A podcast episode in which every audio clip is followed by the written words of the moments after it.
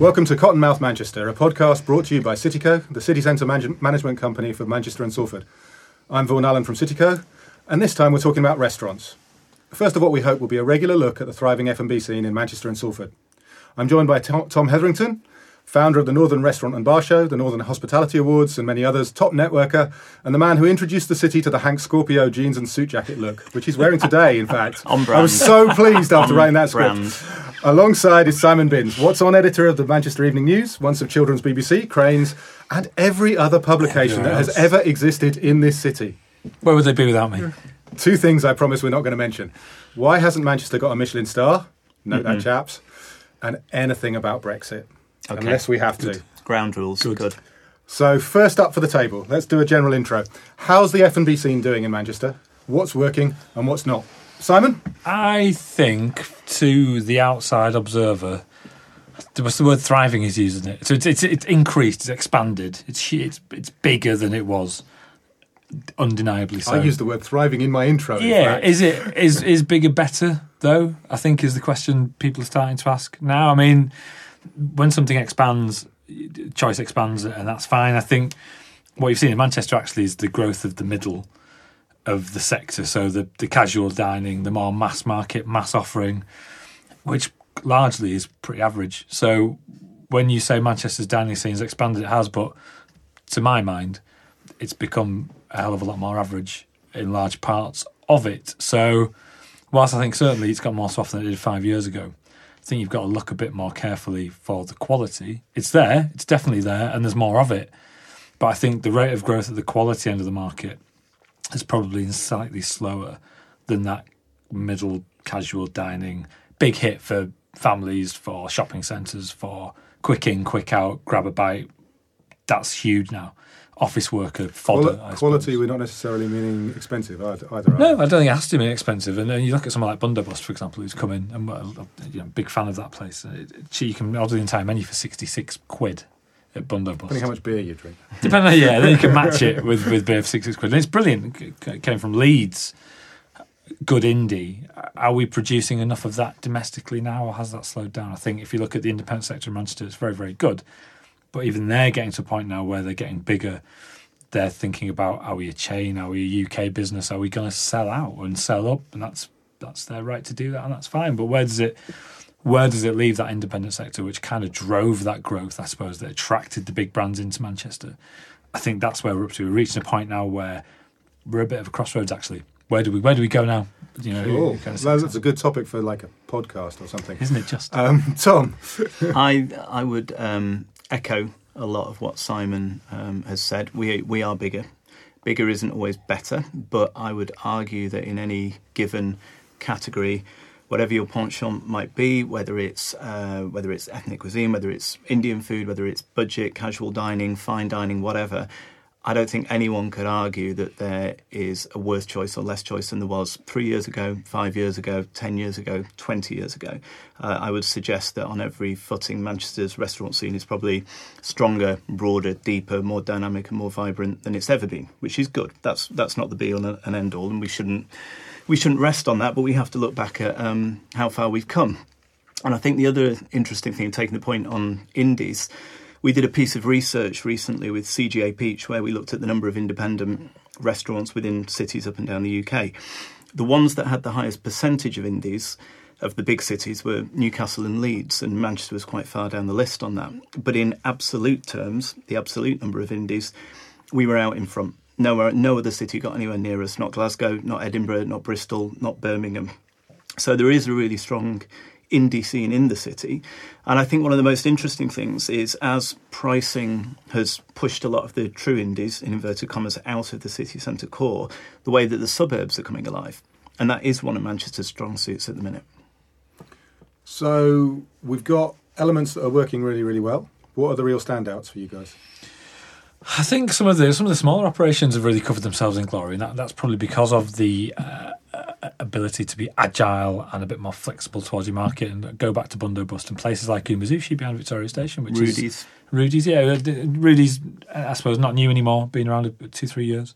Um, Umezushi been around a lot longer, but actually starting to attract attention of people outside the city because they're they're interesting. Actually, they kind of offer something that you you can't get anywhere else in the city. And I think that's the key, isn't it? It's like, okay, Rudy's, they just do pizza, but that's their thing, and they work really hard at it, and they do great pizza, and they've been lauded across the UK for being brilliant, and that's great. And Honest Crust and Altrincham Market, and Tom's right about the suburban scene. You've got Altrincham Market generating huge amounts of revenue out there, and you've got Hispi and Didsbury who are bringing a version of fine dining to a suburb, and that's that's how it should be. And actually, the more interesting stuff is to be found in the suburbs. I think I, th- I think if you did, um, you know, everyone will have a slightly different opinion, but if you did a top 10 of the best restaurants in Manchester or even a top 20, you'd probably find that half of them are outside the city centre. Hmm. Everyone does have their own choice, but you could argue Levanter and Baratxuri would be in there, Yeah. Hispi, Sugo down in Altrincham. Look at what Sam Buckley's doing in Stockport with where the light gets Where in, which is gets in, completely. Yeah, yeah. It goes against any business model or any advice you would get from a bank manager. Is I want to open a, a fine dining restaurant where I don't tell people what they get. I'm going to charge them seventy quid for it, and it's going to be in a really run-down part of Stockport. Then you probably won't be able to find it immediately. It's fantastic, and it's doing really daring things, and interesting things, and the things that they probably wouldn't be able to do in a city centre because they just wouldn't be able to Yeah. afford to find that kind of space. So and, it's, and it's busy every night of the week, which would, is. Um, I would love to have seen the marketing plan that he, he did for that originally. yeah, It's like, I'm going to get people here.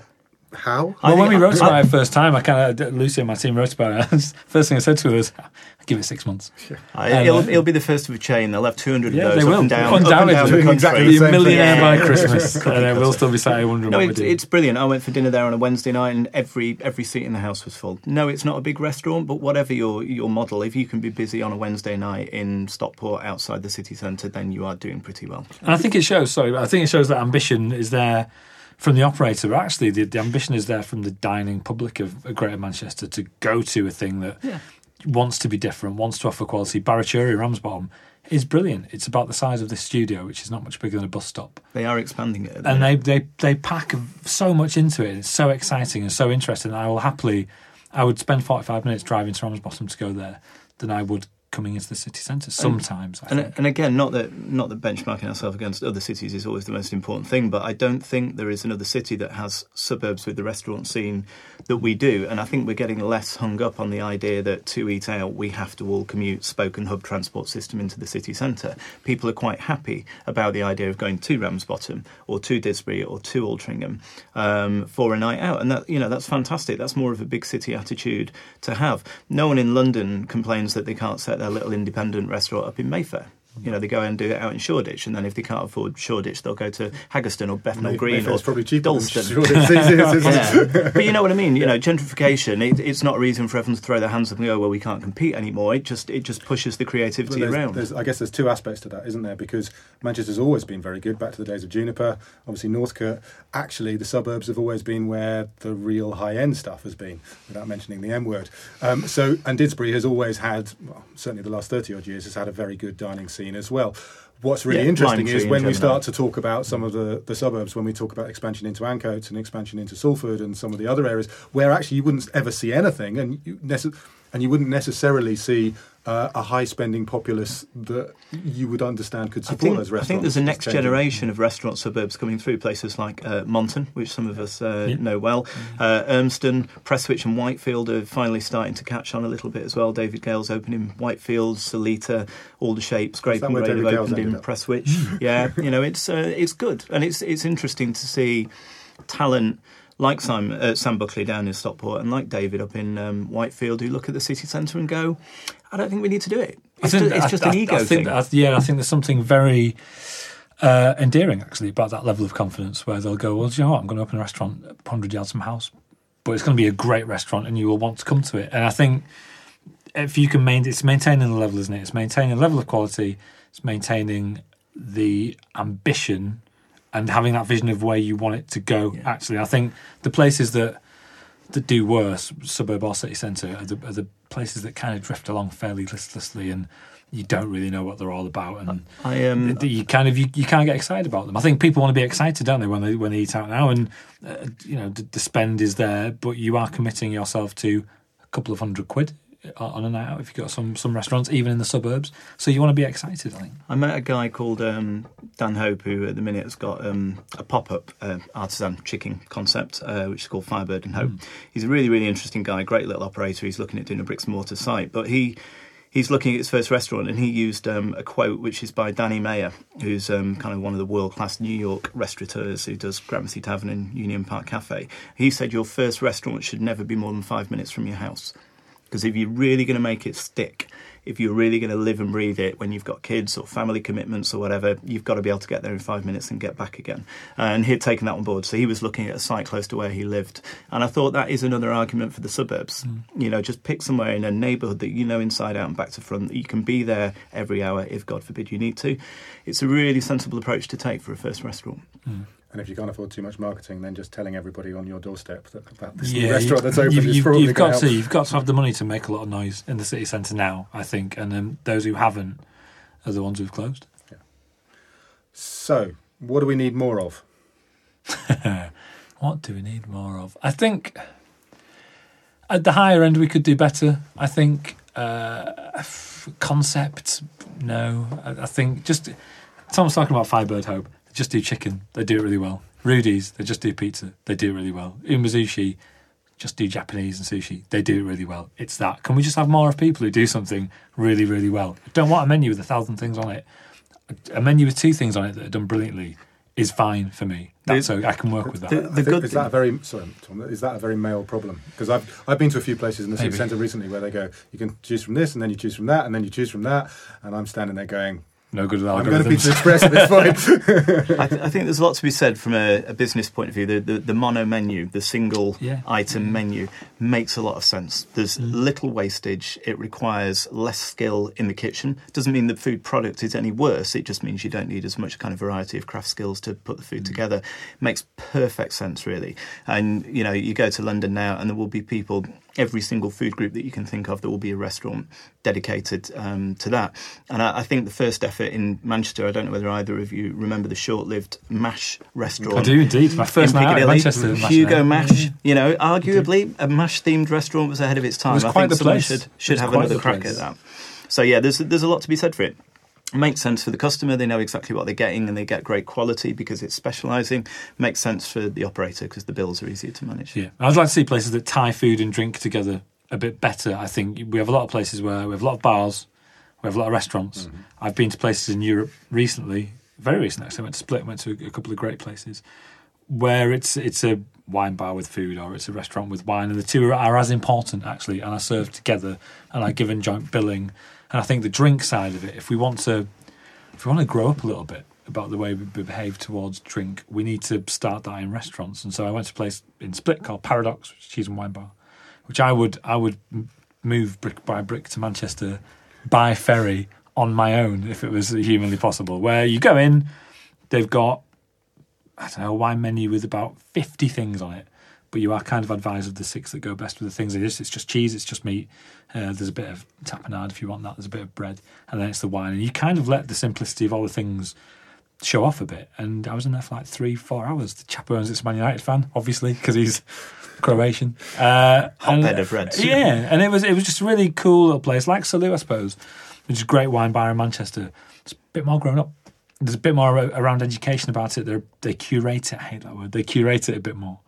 Um, I think a bit more of that would be nice. I think the first curated restaurant I ever went to was the, the Immortal Garlic and Shots in Soho. Do you remember Garlic and Shots? Which was basically went. a biker bar that would serve food that was full of garlic and then serve shots that were full of garlic. I like that concept. And it, it just it became that sort of scuzzy place to go in Soho before you went to Ronnie Scott's or wherever else it was. Yeah. Funnily enough, Not nobody wanted to restaurant. be near you the next day. Not a date restaurant. no. no. breakfast menu. yeah, it's never going to be the first dates one with Fred though, front of house, not, is no. it? Really? No. Let's be honest. I, I think we still... Um, not saying this is something I'm madly dying for, but looking at it from an operator's point of view, something that's underserved. I still don't think we have enough food pubs. I think yeah. you've got a city of two and a half million people, conurbation of two and a half million people, um, pulling in tourists from all over the world eating in pubs is something English people like doing. Mm. It's what we're culturally happy with. It's why there's a bistro in every small village and town in France. It's our vernacular that we're comfortable with for eating. It's something London does very well. London does well. very well. The and gastro. When, when tourists mm. come over here, yes, they love the fact that you can have authentic Thai or pizza or whatever. To be honest, if they've travelled all the way to England, they probably want to sit in a pub and have really good pub food and a proper pint. And, you know, we can name probably five or six pubs that you can eat good food in in the city centre, but for the size of the city centre and the size of the dining scene, mm. I just don't think that's enough. In London, there's a decent food pub on every other corner, and I think we're missing a trick. Yeah, and Tom and I sit on the judging panel of the Manchester Food and Drink Festival Awards uh, for our sins, and it's it's the category we struggle with most every year, isn't it? It actually, ends up being very out of town. Yeah, it does. It does. And he, we, we, had this conversation before about if you could walk around town. And I I remember when I used to live in London and you'd walk around Chalk Farm and Kentish Town and, and that kind of area. You would walk past 12 fantastic food pubs within a 100 metre stretch. You can't walk past three in Manchester City Centre, You can you? know, I do think part of the problem maybe is the lack of building stock. Because I, I mean, I notice it in London, but London's London; it's law unto itself. I notice it when I go to Liverpool that there's a lot of very grand, very ornate, big windowed corner pubs because that's the era that they were built in and the style that they were built in that kind of grand Edwardian uh, boozing palace and in Manchester a lot of the best pubs tend to be terrace pubs backstreet pubs quite small tricky to get a kitchen in no outside area no natural light maybe the stock here just doesn't lend itself to turning into food pubs in the same way Maybe, and I'd, I'd still quite like to see more just old-fashioned boozers as well. I think I don't want those food or die no. out. Yeah, food or no. I do, I do think we need to. Um, you know, we've reinvented the pub, haven't we, in this country, back to a version of the pub. But I think the traditional drinking pub. I don't know. I kind of struggle a bit. Right? I, I, plotted, a- I plotted a pub crawl from Ancoats to Castlefield, yeah which had about 15 good examples, but they were very diverse in terms of what they look like. So places like Cafe Beer Moth is a pub to all intents and purposes. It serves real ale. Doesn't look like a pub. Doesn't feel like a pub, Behaves pub. like a pub. The Marble Arch looks and feels like a pub. They're, hmm. they're essentially the same thing, catering to the same crowd, serving the same kind of stuff. And I think maybe it's maybe it's a heritage thing. The, the look and and, feel. some, of- some of them, the older pubs, you could afford to drink most of the night in. With some Hmm. of the newer ones, I would say considerably less so. This the five pound true. artisanal pint. I, is, I don't you want can to only afford to drink responsibly these days. I, I don't want to uh, spoil this for myself, so I almost hope no one listens to uh, this podcast. But the, the pub that I go to, if, if I want if I want a pint of beer and maybe maybe a packet of crisps, I go to the Circus Tavern on Portland Street, and it. It doesn't do food. It couldn't do food. If the barmaid likes you, you get a little bowl of crisps on your table, which is, you know, uh, which shows you've been accepted. It's a tiny room, front and back. You cannot go in there without people talking to you. And the nice thing is that it's one of those true pubs that just attracts the flotsam and jetsam of a city. You get business people popping through, you get regulars, you get pre football crowd, you get the odd tourist because it claims to have the smallest bar in Europe. It's a complete social, cultural melting pot. And like I say, you, you can go in on your own, which is lovely, but you always end up having a conversation, and it's always fascinating.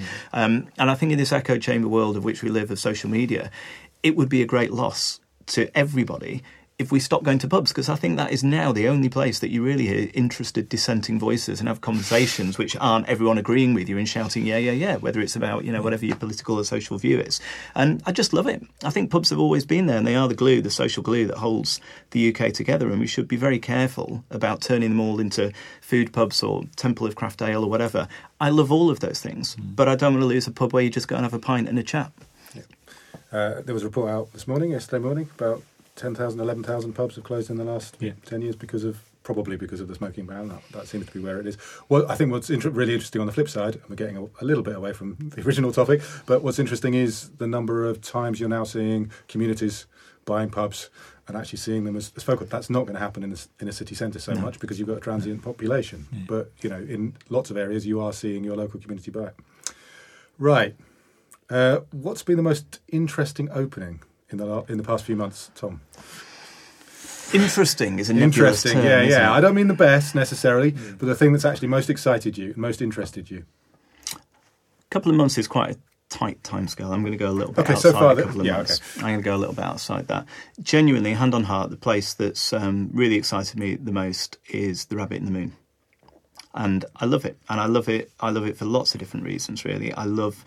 I love the ambition of it. I love the technical brilliance of some of the food. I'm not saying I go there and love every dish, but that's not the sort of meal you go into that sort of restaurant for. You're there to have kind of challenged and interesting food that, that gives you a new experience. But I think what I love about it is that when I sit in Rabbit in the Moon and I look around the aesthetic and you listen to the soundtrack and you look at the food on the plates and everything else, it holds together as a restaurant experience that I don't think there's anywhere else in London like it. There's certainly nowhere else in Manchester like it. I don't know everywhere in the UK, but I don't know anywhere else in the country that's doing something similar. And it's quite nice when you eat out a lot, which, woe is me, it's part of the job, I eat out a lot. You see the same themes, the same trends, the same ingredients, the same techniques, the same menu writing appearing at place after place after place. And when I sit in Rabbit in the Moon, there's no reference points. And it kind of makes you like a, a giggly little kid because you feel like you're eating out for the first time all over again. And i find it an immensely refreshing experience. It seems to be doing well and i'm delighted that manchester can sustain a place like that because if i was a food tourist coming to manchester I'd want to go there because it's going to allow me to eat something that I probably haven't eaten in my hometown or city. And having run the previous successful, successful restaurant in that venue, very impressed with what they've done with it. I'm looking forward to seeing what they do with it in January, Yes, when it is are. incredibly cold. Uh, you, we you haven't, it, we haven't got it in the the good food guide, didn't you, Vaughan? Let's not, you know, let's not make light of it. That's true. Uh, but part of that was we actually managed to do something with that decor, and uh, but it still didn't get past some of the building restrictions, which are it's incredibly hot in the summer. You can grow tomatoes, as indeed we proved with one of the Urbis exhibitions, uh, and it's incredibly cold in the winter. I think the thing where I mean we ate Rabbit in the Moon what, a couple of months back, Yeah. and I think compared to similar levels of restaurants doing similarly innovative things, I think the thing that that certainly pleased me immensely was how friendly and lovely the staff were. Yeah. And actually, staffing is a big issue in Manchester anyway. At those sort of restaurants, it becomes very, very easy for the staff to be completely, forgive the phrase, up themselves, um, feeling that the customer is, should be very, very grateful to be there. And that wasn't the impression that we got at all. It was Yeah. actually a really nice, friendly, very quite mank Yeah. um, staff. there. Yeah, it- you know, it's, it's challenging stuff, and it, it can be a divisive dining experience, and, and it's absolutely set up to be so. So I'm not saying it's somewhere everyone would love, but I love it, and I think it's doing something brilliant and new for the city, and that's a that's a great thing. Rabbit in the meantime?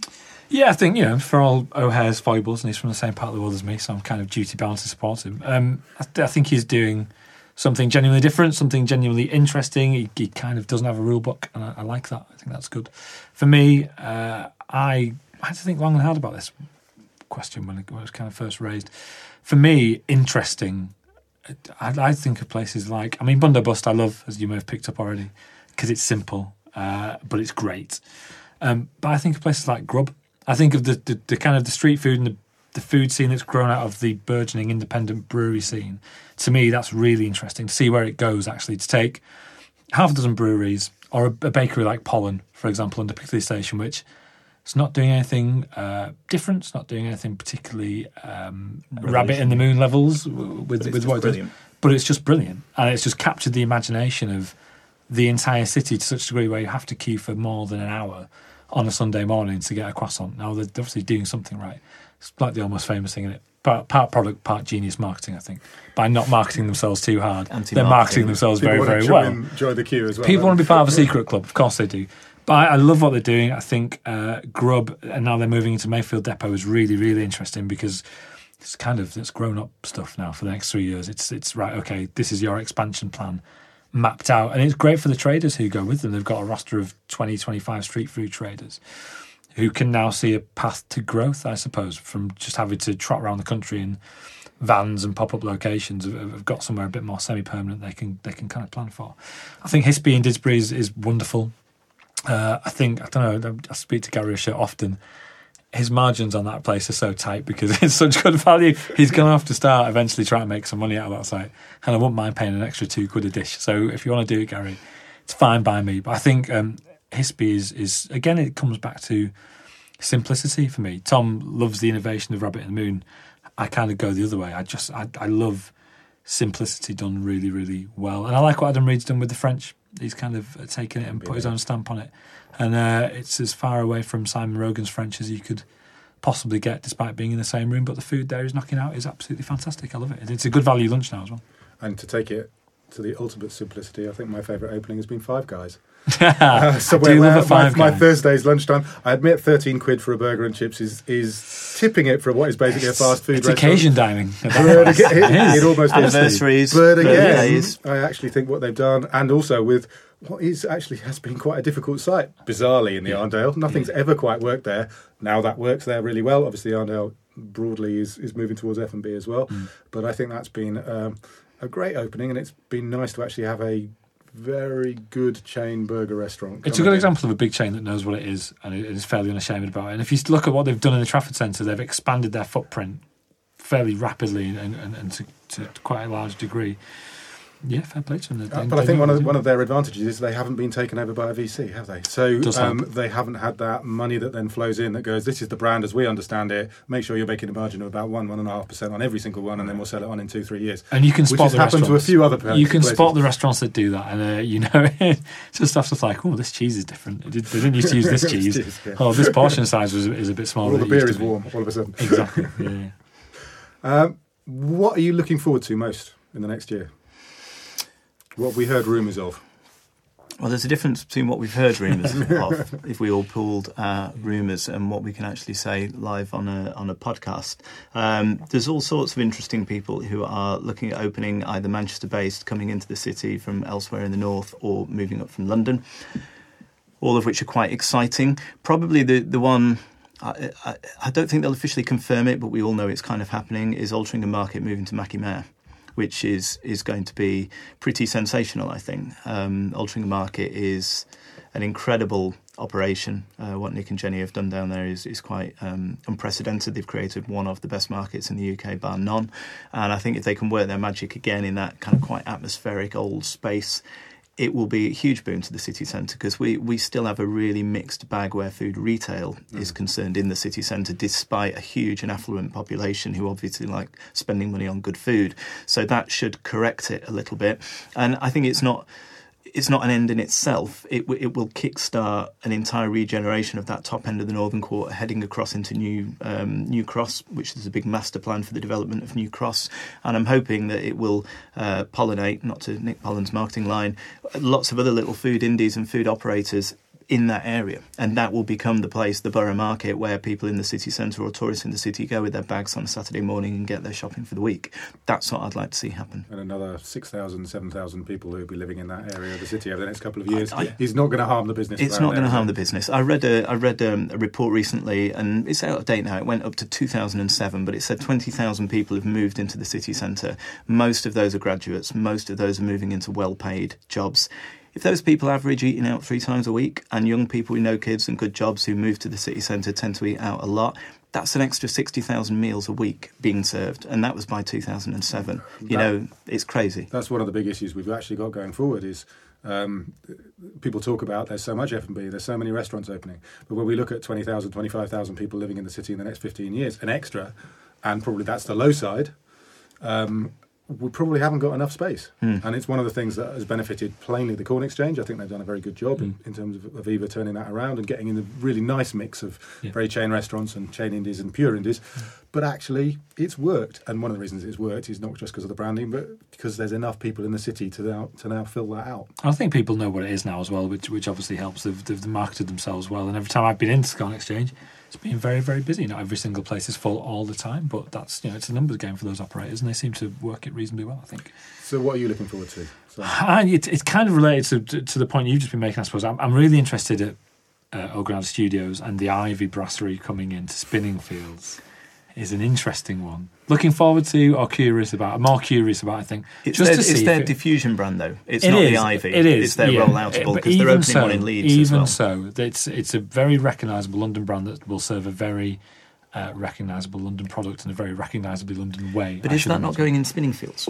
It is, but it's close enough to Organised Studios. That I can weave it in. I think Spinning that's how you tie a story together. I think, I think Spinning Fields is interesting, and what they're doing there with the D and D restaurant up in the sky on one Spinning Fields, uh, which is is is a headline grabber. Mike does like a Skyline restaurant. Mike likes a Skyline restaurant, and I'm sure the menu will reflect the cost of development. You would imagine. And apparently they're looking for a named chef for that as well. Of it's course. it's And not think- just going to be an under the radar D and D restaurant. They want a, a name attached it's to fanfare. it. It's all about fanfare, and and, and it, it's always interesting to see how Manchester reacts to an operator who comes in and is all about the fanfare. You've got to sustain it. You've got to commit to it. You've got to understand the market. Some London operators have come, haven't done that, and they've made little sops to the fact they're in Manchester, but they haven't really done more beyond that. Burger and lobster. I'm talking about you specifically. Uh, what else am I looking forward to? Yeah, just to kind of see how how those big schemes around the edge of the city centre use food and drink to regenerate Mm. and to, to kind of to tie in what they're doing. I was in London recently and went down to the the big King's Cross development um, around the Eurostar terminal, all that kind of stuff, uh, where they've got Dishoom, who I think will come to Manchester. I'm interested to see where they go. They're using food and drink in a really interesting way to regenerate that part of what was a fairly horrendous part of, of central London. You've got the Google office, and then you go past it, and you've got St. Dishoom Permanent St Martin's College.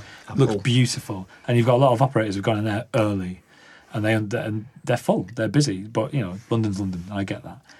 Those, those of us who lived in squats in King's Cross at 16, 17 would argue with the fact that it was a horrible part of the city. the Flying Scotsman was not a great place to go Scotsman drinking. was the only we place all went that- drinking there, but we were, Yeah, you know, yeah, it's, it's, it's, you know, it's not the like it's not was life the only goals. place that you could stay overnight. Yeah, One exactly. of um, one of the operators who took an early flyer on that was the guys behind uh, the Zetter, who Mm. went in with the grain store, Who were coming to uh, Manchester. and they are indeed coming to Manchester. They're opening um, in the London Road Fire Station, you know, which is a, a stunning building and has been a blot on the landscape for too long. To see it reactivated will be will be wonderful. And I think actually, you know, we've seen whole areas of the city appear from when we were all growing up, when the city centre was a very small circle and, and it stopped and beyond was dereliction. We've seen the way Castlefield and First Street and Northern Quarter into Ancoats and Salford Chapel Street corridor have all pushed out.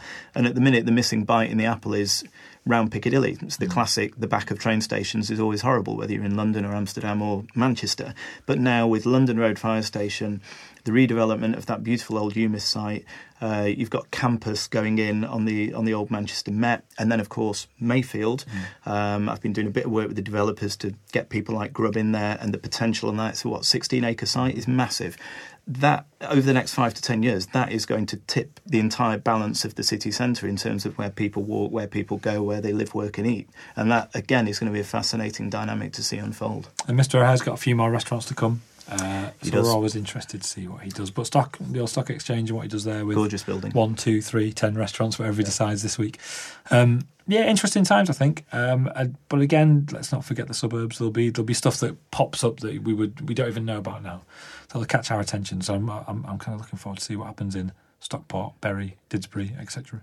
I, I'd like something to happen, please, God, anything in Tameside, because that's the nearest part of Manchester to where I live, and it and it is resolutely refusing to in any way become foodie or gentrified. Too so, early. yeah, please, someone open something there. All right, finally, um, we've had a whole kickback about restaurants serving things on slabs of wood. Uh, famously, because I went on a Twitter tantrum about it, a restaurant in Yorkshire that served their bread in a flat cap. Yeah, that. Um, name that was names. possibly the single most appalling thing that I've ever seen So at a it, restaurant. was it a new cap though? Was it a second hand cap? no, it was a second-hand cap. How do they maintain the cleanliness that of the That was the conversation that, we then know. had with them. How is this being cleaned? Um, so there was the whole give us give us back our plates um, uh, trend. So what's the most irritating trend that you're starting to see? Mentioning no names. Obviously, we don't want to get ourselves in trouble, but Oh, do you know what? Right, if anyone serves me anything in a pipette, I'm going to throw it back at them. Similarly, I don't want soil on my plate. I don't want soil. I don't want to eat been on. MasterChef more than three or four times. I don't care you if know it's it's- chocolate soil. Don't want soil. You know, soil belongs in the garden, not on a plate. Don't want it served in a tiny wheelbarrow. It's going to make me want to eat it even less.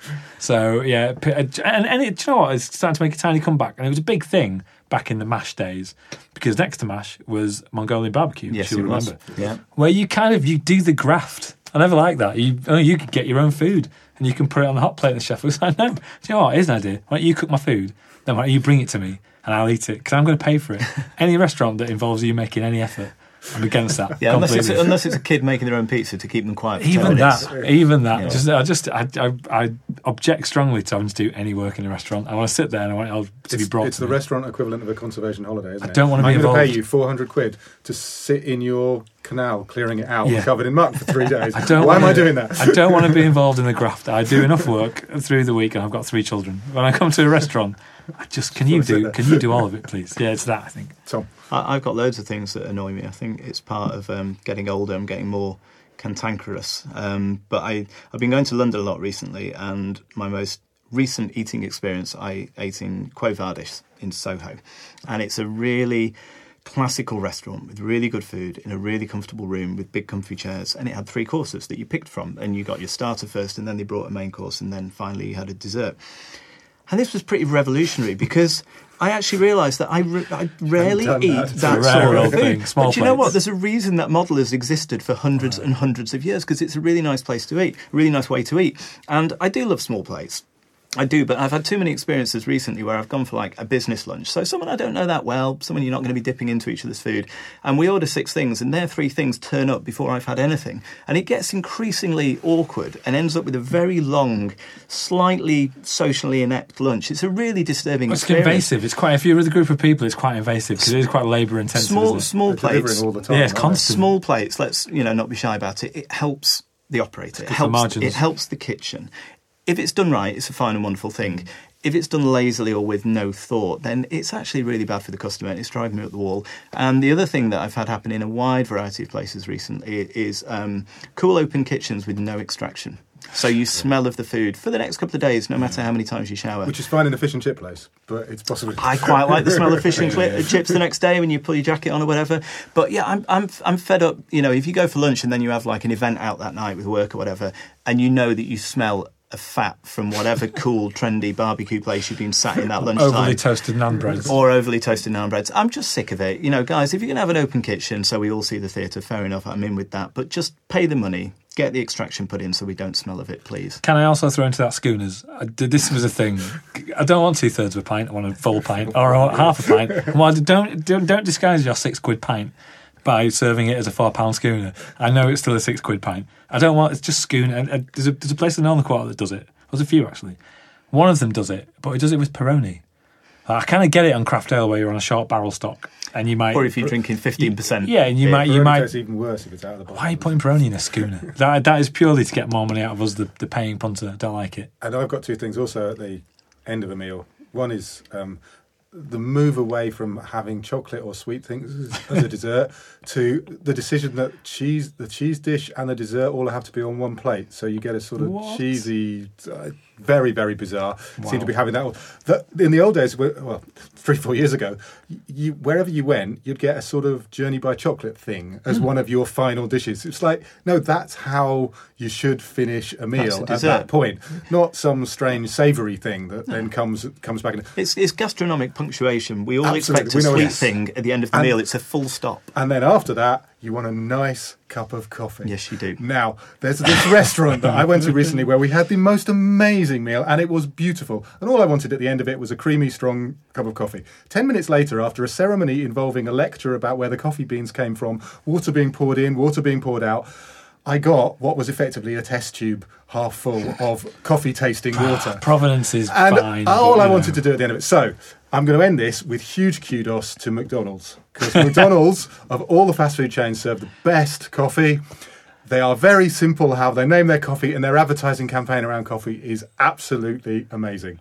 So I'm going to end with that There you go. because we've talked about everything else. Gastronomic full stop. Yeah, everything comes back to McDonald's. McDonald's at the end of the day. So thanks to all our guests, to our lovely friends at Blueprint Studios in sunny Salford for hosting and recording us. If you have any comments or ideas for things to cover in the future, you can talk to us on Twitter at CottonmouthMCR. We should soon be available on all good podcast services. Until next time.